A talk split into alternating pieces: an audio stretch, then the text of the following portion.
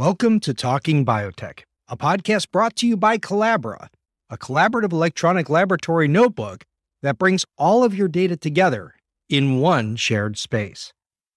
I'm Kevin Folta. I'm a professor, keynote speaker, and strategic communication coach. My passion is to introduce you to the most exciting breakthroughs in new technology because the future of medicine, agriculture, and conservation is hopeful and exciting.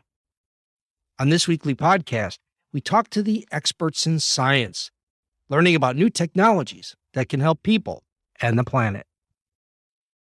Hi, everybody, and welcome to this week's Talking Biotech podcast by Colabra. Now, one thing we all have in common, whether you're a man or a woman, a sea urchin or a great blue whale, is aging. The progression of time causes changes in our physiology, our ability to move, our strength, most of all, susceptibility to various diseases and disorders. Now, over the last three decades or so, genes have been identified in model systems that seem to play a role in the process of animal senescence. And with an understanding of these mechanical underpinnings of aging, we gain the potential to push back with lifestyle modification and potentially even pharmacological therapeutic interventions. So, take a pill, slow the aging process. But time is moving fast, and a pathway to solutions in humans might take seemingly forever, especially for those of us who are on the backside of that curve. um, if we've lived for more than half a century, the cures can't come fast enough. So, what other ways might we attack this problem that comes from too many trips around the sun? Today's guest is Celine Halioua. She's the CEO of Loyal. So, welcome to the podcast, Celine. Hi, great to be here. Yeah, this is really cool. I'm really glad you're here. And I really think this is a fun topic for lots of reasons. So, before we kind of get too much into what your company does and how you do it, can you just start out with very simple terms? What is this thing called aging? That's actually a very uh, contentious question.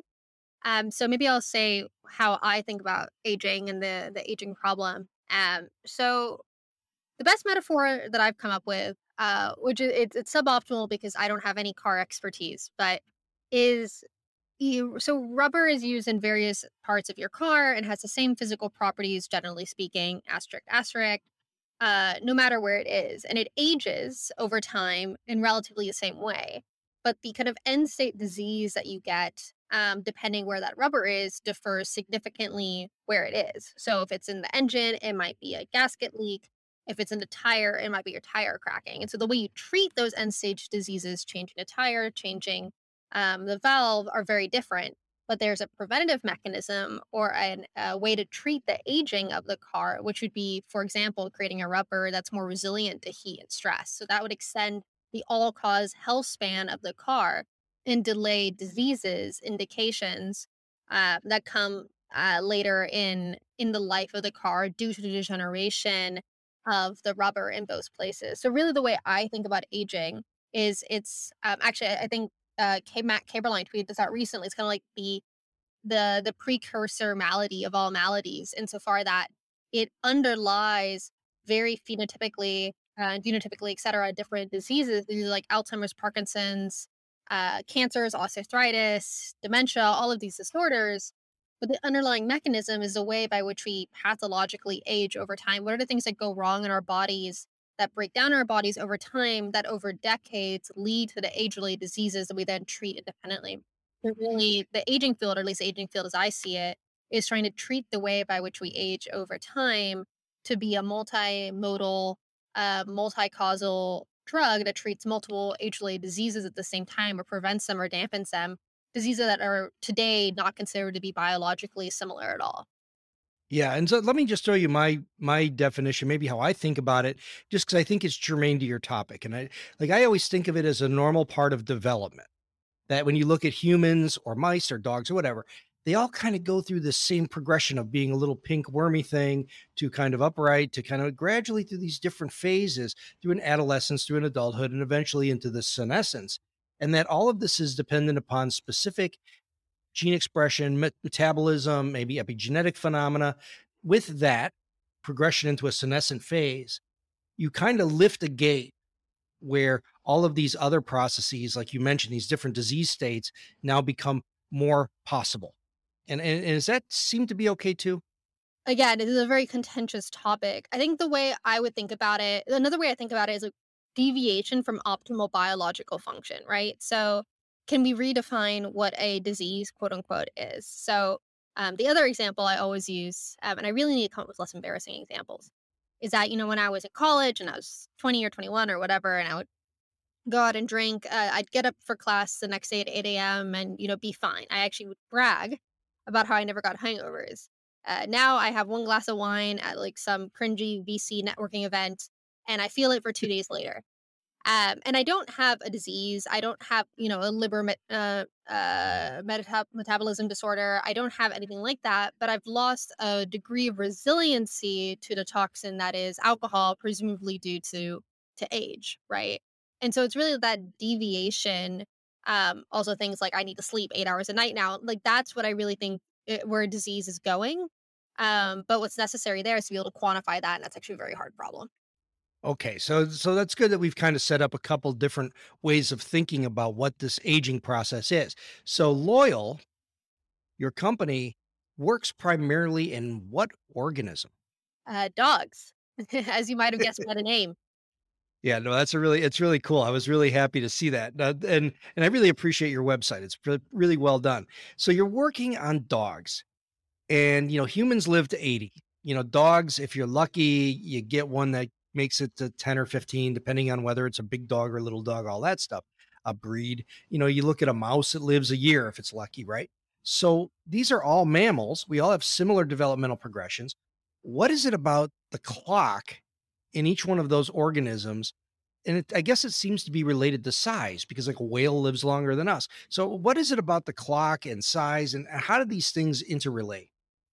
Yeah, well, so one of the reasons I became I'm a huge animal lover, to be clear. I grew up with 15 cats, three dogs. We used to rescue uh, birds as broken rings, like the, the whole the whole thing, right? Um, but I, I became interested in dogs actually because there is a switch in the size lifespan dimorphism. Um, so the bigger a dog is, on average, the shorter their lifespan. So a Great Dane might live seven to nine years, while a Chihuahua might live, you know, 16 to 18. And it's actually a linear inverse relationship between the weight of a dog and their uh, expected median lifespan.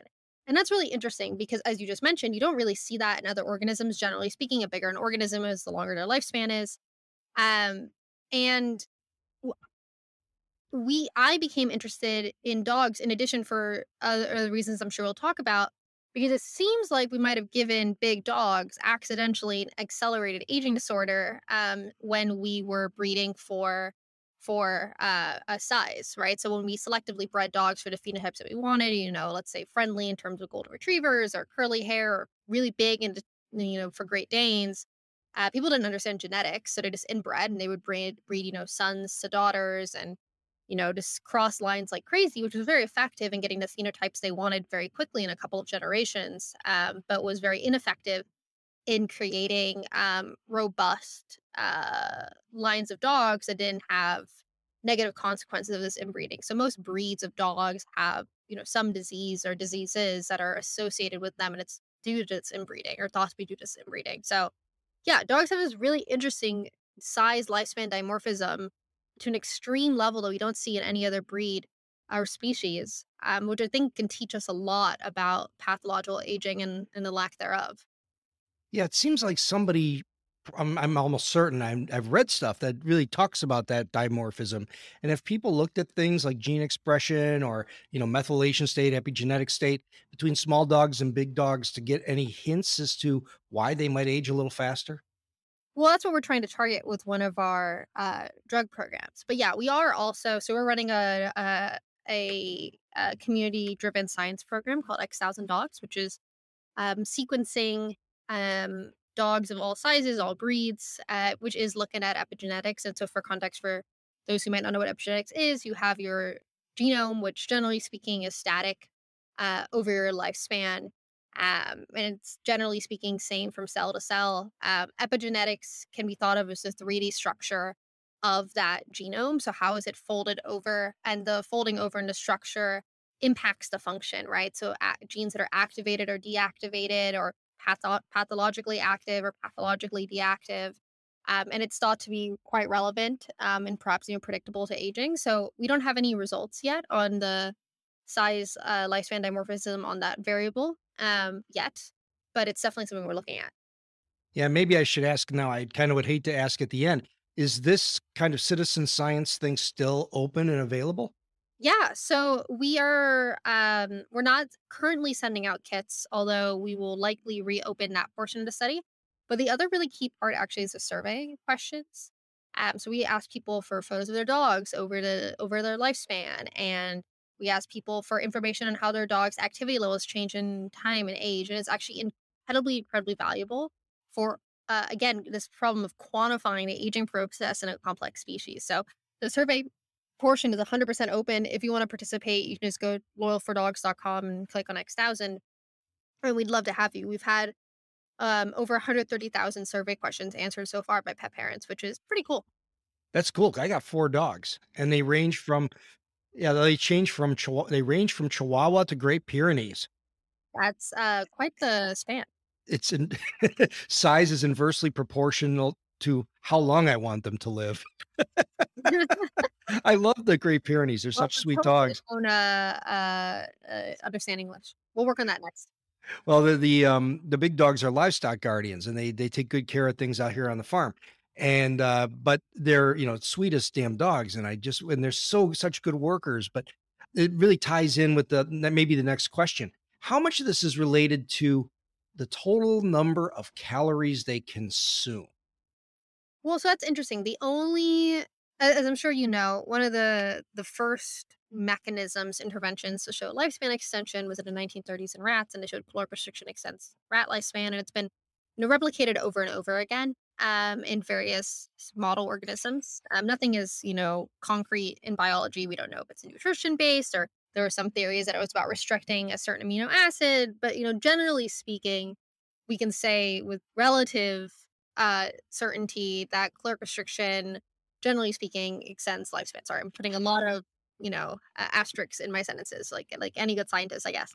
Um, and it's also the only intervention that, as far as I know, um, has done a full uh, finished study was the intention of looking at lifespan and health span in dogs. So um, Purina actually in the late 90s ran a clinical study um, where they did 25% caloric restriction in Labradors. Um, and they showed an approximately two year lifespan extension in these dogs. And these are already long lived dogs. Um, showed an approximately two year lifespan extension in these dogs and a non statistically significant but pretty strong signal um, two year delay in the incidence of osteoarthritis and um, certain forms of cancer. And I, I bring that up. That latter part is really important because osteoarthritis and cancer mechanistically are, you know, about as different as they come. But under this aging theory, they're both driven by aging. They're both age associated diseases. And to show even a non statistically significant delay in those diseases in those dogs who also had lifespan extension is a really cool, you know, granted one study, um, but one study by a reputable partner um work showing that maybe this does translate out to a complex species like the like the dog um, and mechanisms are something that we're looking at for some of our drug programs too. We won't calorically restrict dogs, but you know, and nobody wants to do that. Well, I, I I think that the data are pretty good on on that. Where I've seen it over the years in a number of different organisms, and it's pretty compelling. And I just was thinking in terms of you know Chihuahua eats a little bit, you know, whatever how many calories a day. It seems like the Great Pyrenees eat eat you know ten times what the Chihuahua eats. And the Chihuahua is going to make it a long time. The Great Pyrenees isn't. Is it just a question of how much coal you throw in the furnace, and that the furnace is the same? you know something yeah, but this is just me spitballing ideas here i just think it's so cool you're talking about um lifespan and health span and what's the difference Yeah. So, so if you say lifespan extension, you actually are implying health span extension. So lifespan is just the quantitative numbers of years lived. Um, health span is the quality of those years um, and the quantification of it. Lifespan is just the quantitative numbers of years lived, so six or seven years of age. Uh, health span is the quantification of the quality of life of those years. And so it's actually, I, I, in from what we know, pretty damn difficult to extend lifespan but not extend health span. So it's hard to take an old decrepit dog and drag out those old decrepit years like zombie dogs. Um, but it is the first thing that people think of because it is how late stage disease um, therapeutics often work. That's how you know a cancer, th- certain cancer therapeutics like a chemotherapeutic isn't you know known for improving quality of life. It's really more about kind of giving the patient more time. And so the drugs that we're developing are specifically intended, and we really emphasize this to pet parents to extend health span, so the number of quality years they have with their pet. Um, so it's not just the years as a pet, but it's like how many years can Fido go and you know run around at the at the park. Yeah, so this is where your company really starts to intervene into the process, and we'll talk about that on the other side of the break. We're speaking with Celine Halioua. She's the CEO of Loyal, and we'll be back with Colabra's Talking Biotech podcast in just a moment. This podcast is brought to you by Colabra, featuring their electronic laboratory notebooks. One of the challenges of being a laboratory PI is that when working with diverse scientists, you find a diversity of record keeping preferences. And this can make long term curation of data a real challenge. Now, looking back a few years, I always wonder where was that plasmid clone and how was it made? Uh, where was that weird reagent purchased? Where are those data from the first two replicates that would have made a great final figure for that manuscript? We've all been there. It's frustrating, it slows progress, and can lead to valuable wasted time and reagents. Electronic laboratory notebooks are a solution, and Colabra's products help your team chronicle their discovery together in one shared space. Learn more at colabra.app. That's C O L A B R A dot A P P. And now we're back on the Talking Biotech podcast by Colabra, and we're talking with Celine Halioua. She's the CEO of Loyal, which can be found at loyalfordogs.com. Is that Loyal F O R or the number four? Uh, F O R. Okay. I always want to make sure. The bottom line is, is that th- this is really exciting work because you're looking at this question of longevity, which is something we all worry about, and health span and lifespan as either we age or our parents age or whatever. We're looking at this all the time. And the question now is uh, what can we learn from dogs then possibly translate that to humans and that's been really kind of where i see from your website where your company's going.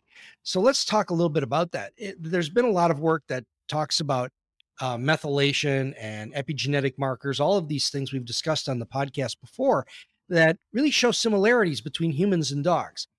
And what does this tell us about potential translation of therapeutics that you may design for dogs to solve problems in other mammals? Yeah, so we are committed to bringing forward our drug programs for uh, pet parents um, for a number of reasons. Um, we're very mission aligned. Um, there's an obscene amount of dog and cat people on this team, and if we ever didn't do that, I think um, I would be quickly voted out of the of the camp. Um, but what we're really excited about is while we're developing these drug programs for pets and pet parents, what can we learn about translational aging, about aging in a complex species that's more broadly relevant um, to understanding how human age, humans age over time too? Um, so we do a lot of extra, I would say, parallel work that allows us to um, really, again, this problem of quantifying aging.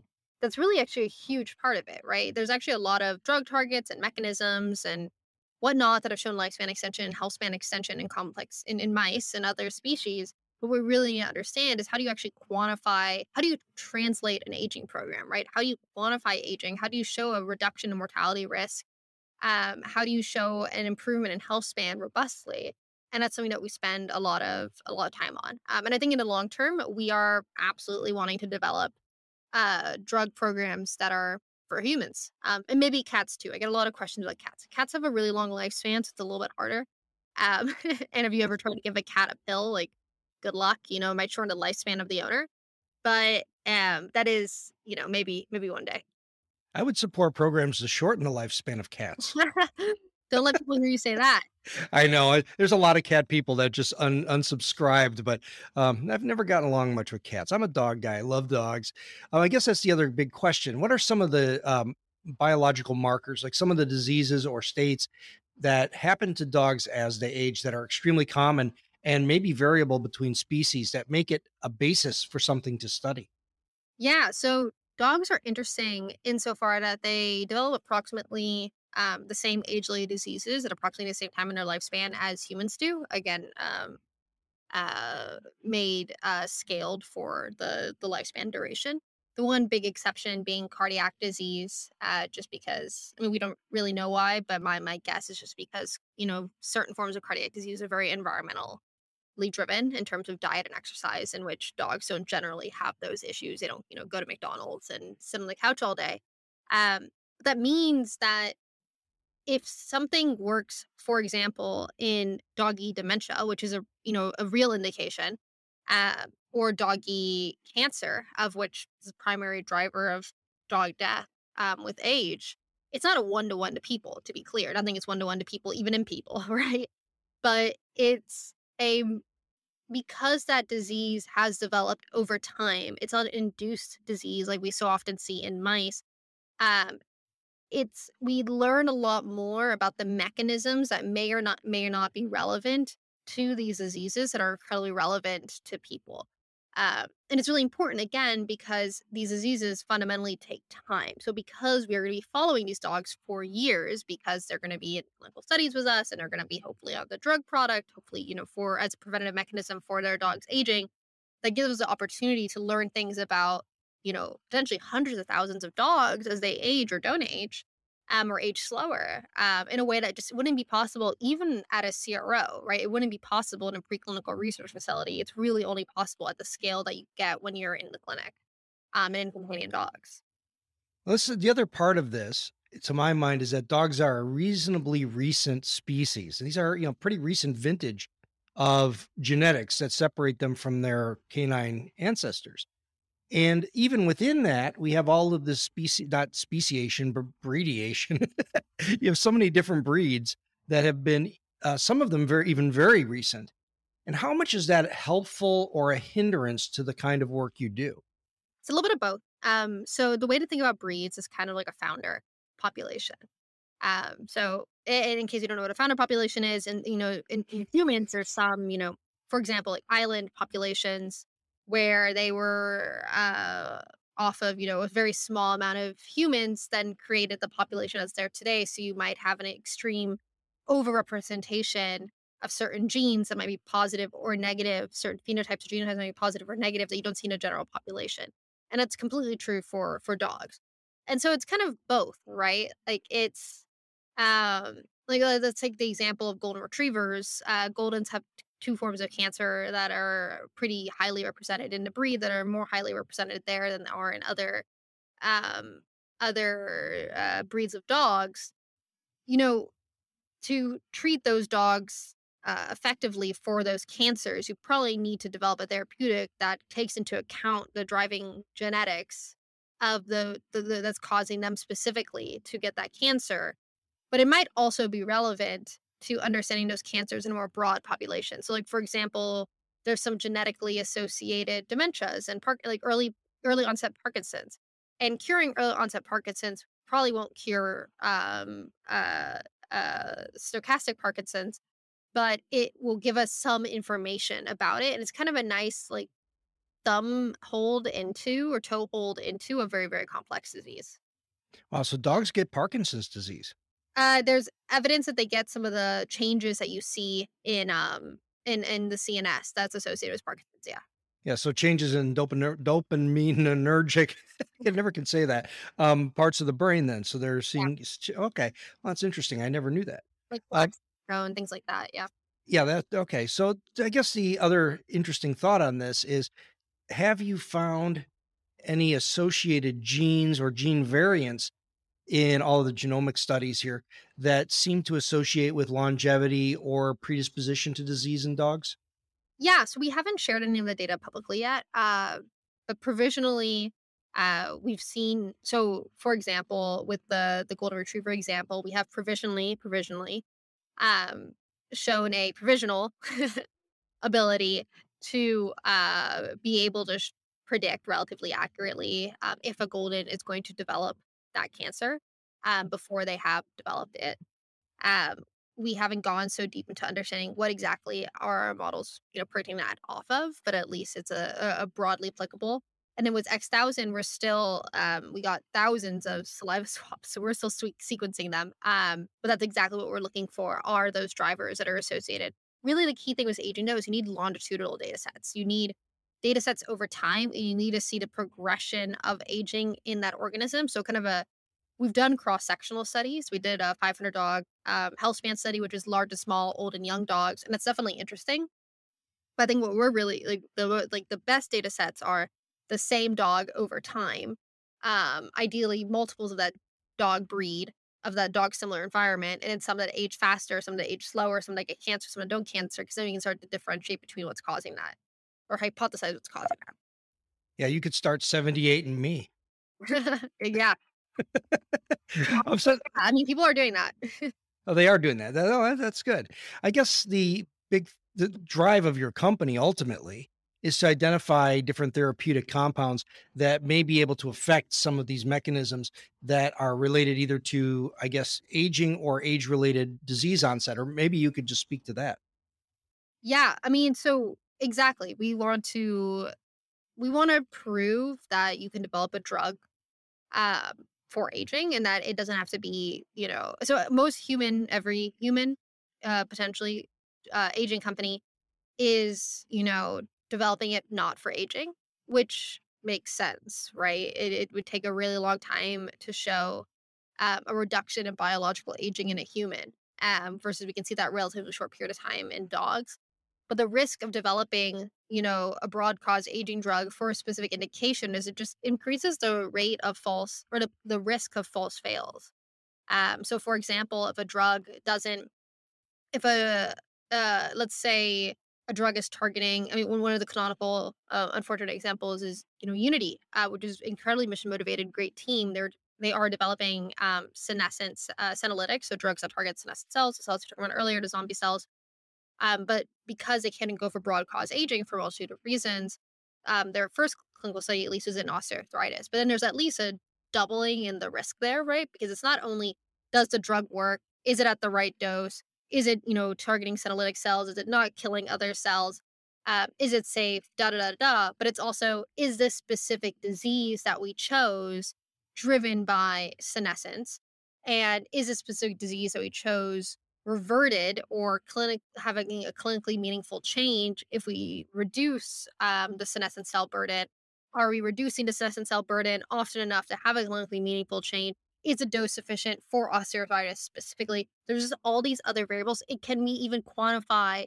You know, pain is actually a pretty like pain in the ass thing to quantify um, for a clinical study. And so there's all these other variables that actually make it really, really hard. Um, versus things like lifespan. Lifespan is actually an easy endpoint. Like it's a long endpoint, but it's an e- it's binary, right? you can't really like, you know, screw up a, a form on like what's your pain scale today, and like I'm in a bad mood, so my pain scale is like up two points or whatever.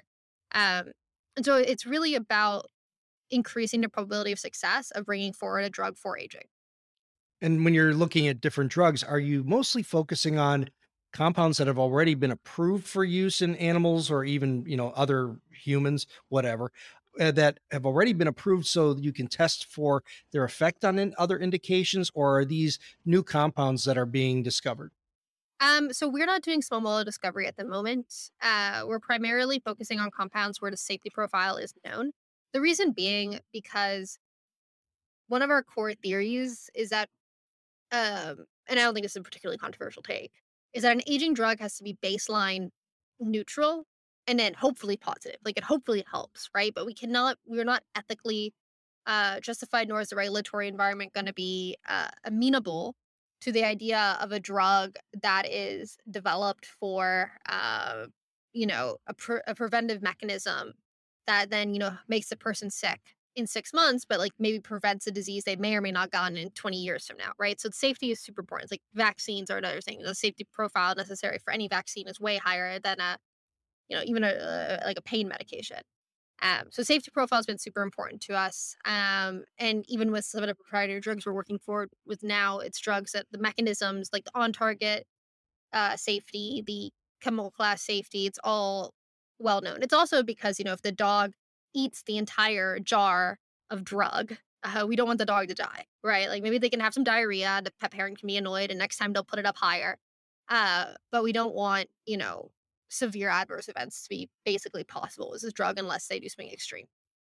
So when you're talking about using um, already approved and things that are known to have good toler- tolerance already, are you trying to uh, match those with you know potential targets that you're coming up with through genomic tests, or how do you make that marriage between the test and the drug?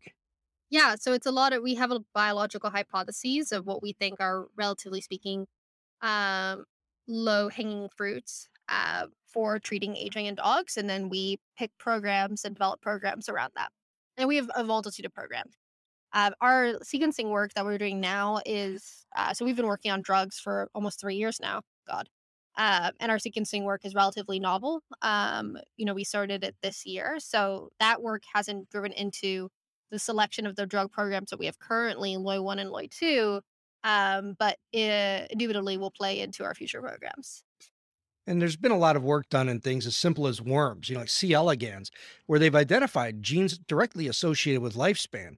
And have any of those really started to translate to things like dogs? Yeah, I mean, so I mean, C. elegans is I literally have a C. elegans tattooed on my arm, um, and a black six mouse. Uh, um, yeah, I mean, C. elegans that was a is actually one of the the first. I'm sure you know this, but like one of the first studies that really gave a lot of uh, conviction that you could have a pharmaceutical intervention that's you know extending health span and lifespan because of course a clinical study showing um, the knocking out of the growth hormone IGF-1 orthologs, um, showing a you know two to four x lifespan extension in C. elegans. So basically, the idea that like one single intervention is sufficient to extend lifespan and health span um, in a not that complex species, but you know definitely not like a cell uh, thing. So yeah, I mean, there's so much preclinical work that's been done um, and I I think a lot of it's going to be relevant to dogs and people. I mean, it's going to have a fail rate similar to you know what any anything, right? Um, but the problem is nothing gets translated out, or much less gets translated out because it's not really an aging industry currently. And so that's really kind of where the the focus is now for us. Well, one of the benefits that I see of your approach is that everybody loves petting a puppy and you know loves a dog. And do you think that this has broader implications in terms of recruiting people into the interest of aging and aging science? Absolutely. I mean, I it, one of the kind of challenges of the aging field has been um, the at least the old garden field really kind of started with this super contrarian narrative around immortality and uh, life uh, lifespan escape velocity and thousand year lifespans and all of these things that we may or may not get, but are you know definitely controversial. Um, which at least for the kind of average American to average individual, has left a little bit of a bad taste. Um, and it's, you know, it, it brings up a lot of questions and ideas of what happens to socioeconomic equality in a world where the rich live longer and all of these things. Um, versus it's not controversial to extend dog lifespan, right? Um, even cat people love the idea of our pets living, you know, longer, healthier lives. Everyone thinks pets deserve the best quality of life we can give them everybody thinks pets should be happy. I mean, they're they're they're like our furry children in many ways. And so it's really kind of this less threatening way to introduce the ideas around how do you develop a new medicine? What is biotech? What is uh, pharma? Um, how does it impact your family and potentially help your family in a way that's way less stigmatized, politicized, um, and really kind of without a lot of the challenges and um, you know, negativity that we sometimes see on the the human side. Um, it also means that our advertisements and our brands are, you know, really good. I mean, billboards with dogs, you can't get better than that. No, I, you know what? You are exactly right. I think when you talk about pharmaceuticals and that kind of stuff, people go, "Oh, those scumbags and the big pharma." Um, if you tell people you're going to help their dog live longer, I think they're not going to have a problem buying into it. Yep, yep, exactly. And I, I really think there's an opportunity here to like once you get people into the idea, get them thinking about it, then that can really help hopefully change some of the perspectives on the human side too. Um, but even if we don't, at least we'll have people will have a positive interaction with this, which is especially in the rel- the current environment has been you know quite quite negative for a lot of people. And we we touched on this a little bit earlier when you talked about the goals eventually being translation to humans, that kind of thing. But how much of this is really just a goal of let's uh, have people who have dogs and keep their companions alive longer and be healthier? And how, how close are we to tangible products that can help that process? Um, so rel- relatively soon. Um, we are aiming to have our first products in the market in two to three years. Um, uh, of course, biology is hard, you know, et cetera, et cetera. Um, but it's actually a much faster process. Uh, so a lot of people think that the regulatory barrier for pet, pet pet drugs is lower. That's actually not true. Um, it's you know you still interact with the FDA. There's still a really high bar for efficacy, safety. Um, the CMC packages are really hard, uh, but just because of the the the the ease, relatively speaking, of doing a canine study, right, you can go straight into dogs uh, relatively simply as long as you know the safety of your compound.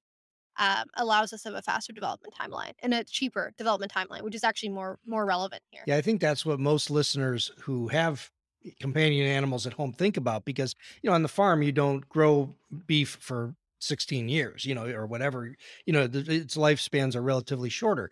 So we don't worry about these kinds of things in a farm context which is where most animals are raised. So thinking about this in terms of companion animals and then potentially translating to humans it's it's pretty exciting stuff. Do you think that this would be something that would be sold as kind of an over the counter supplement or is this something that a veterinarian would say well you've got a uh, Great Dane and they're more prone to this particular disorder. So we would advise this prescribing this drug because it may seem to help with that. Well, what do you think? It's we're going for prescription. So all all our products, if they become on market, are going to be FDA approved prescription drugs.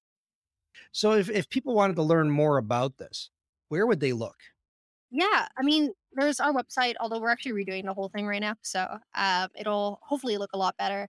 Uh, the Dog Aging Project is a really, really high quality um, academic version of this. Um, so they're doing, you know, thousands of dogs, tens of thousands of dogs in their kind of observational arm, and then they're doing a rapamycin intervention arm too. Um, so you can learn about it there. Um, and then one of the kind of, it's not aging specific, but one of the core theories of again, what are the diseases in dogs that hurt dogs, where we can, you know, help dogs, but also learn about human aging is actually oncology. OG area this thesis has been applied. And so if you look at like the One Health thesis, for example, you can find a lot about the thinking here. Okay, that helps a lot too. Yeah. I just think of this as a uh, pet owner, a guy who, you know, has working animals who are also wonderful pets. Um, uh, they, they play dual role. And, you know, if it was up to me, I would keep them forever. I'm sad that they're going to be gone before me. Um, um, you know, which, which in all likelihood. Um, but it's one of these things that you know we we we feel such reverence for these animals that we have in our homes and on our in our space and i think many people would be very excited to uh, learn more about your discoveries well, Celine Halioua, thank you very much for joining me today on the podcast. And do me a favor as you go forward and come up with new discoveries and help dogs live longer, please put me on the top of the list to get some of the stuff. Let me know if you find anything really excellent that you want to tell the world about, because I would be happy to lend you a microphone again. So thank you very much. Absolutely. Thank you. And as always, thank you for listening to another episode of the Talking Biotech podcast share this with a friend, share this with a dog lover it, it's an optimistic way of looking at how we're going to keep our companion animals alive longer and help them live longer, healthier lives, or at least healthier lives, if not longer, right? You know, the that health span a little bit longer. And that's what's most important. This is the Talking Biotech podcast, and we'll talk to you again next week. You have a great podcast voice, by the way. I do. I've never heard that before.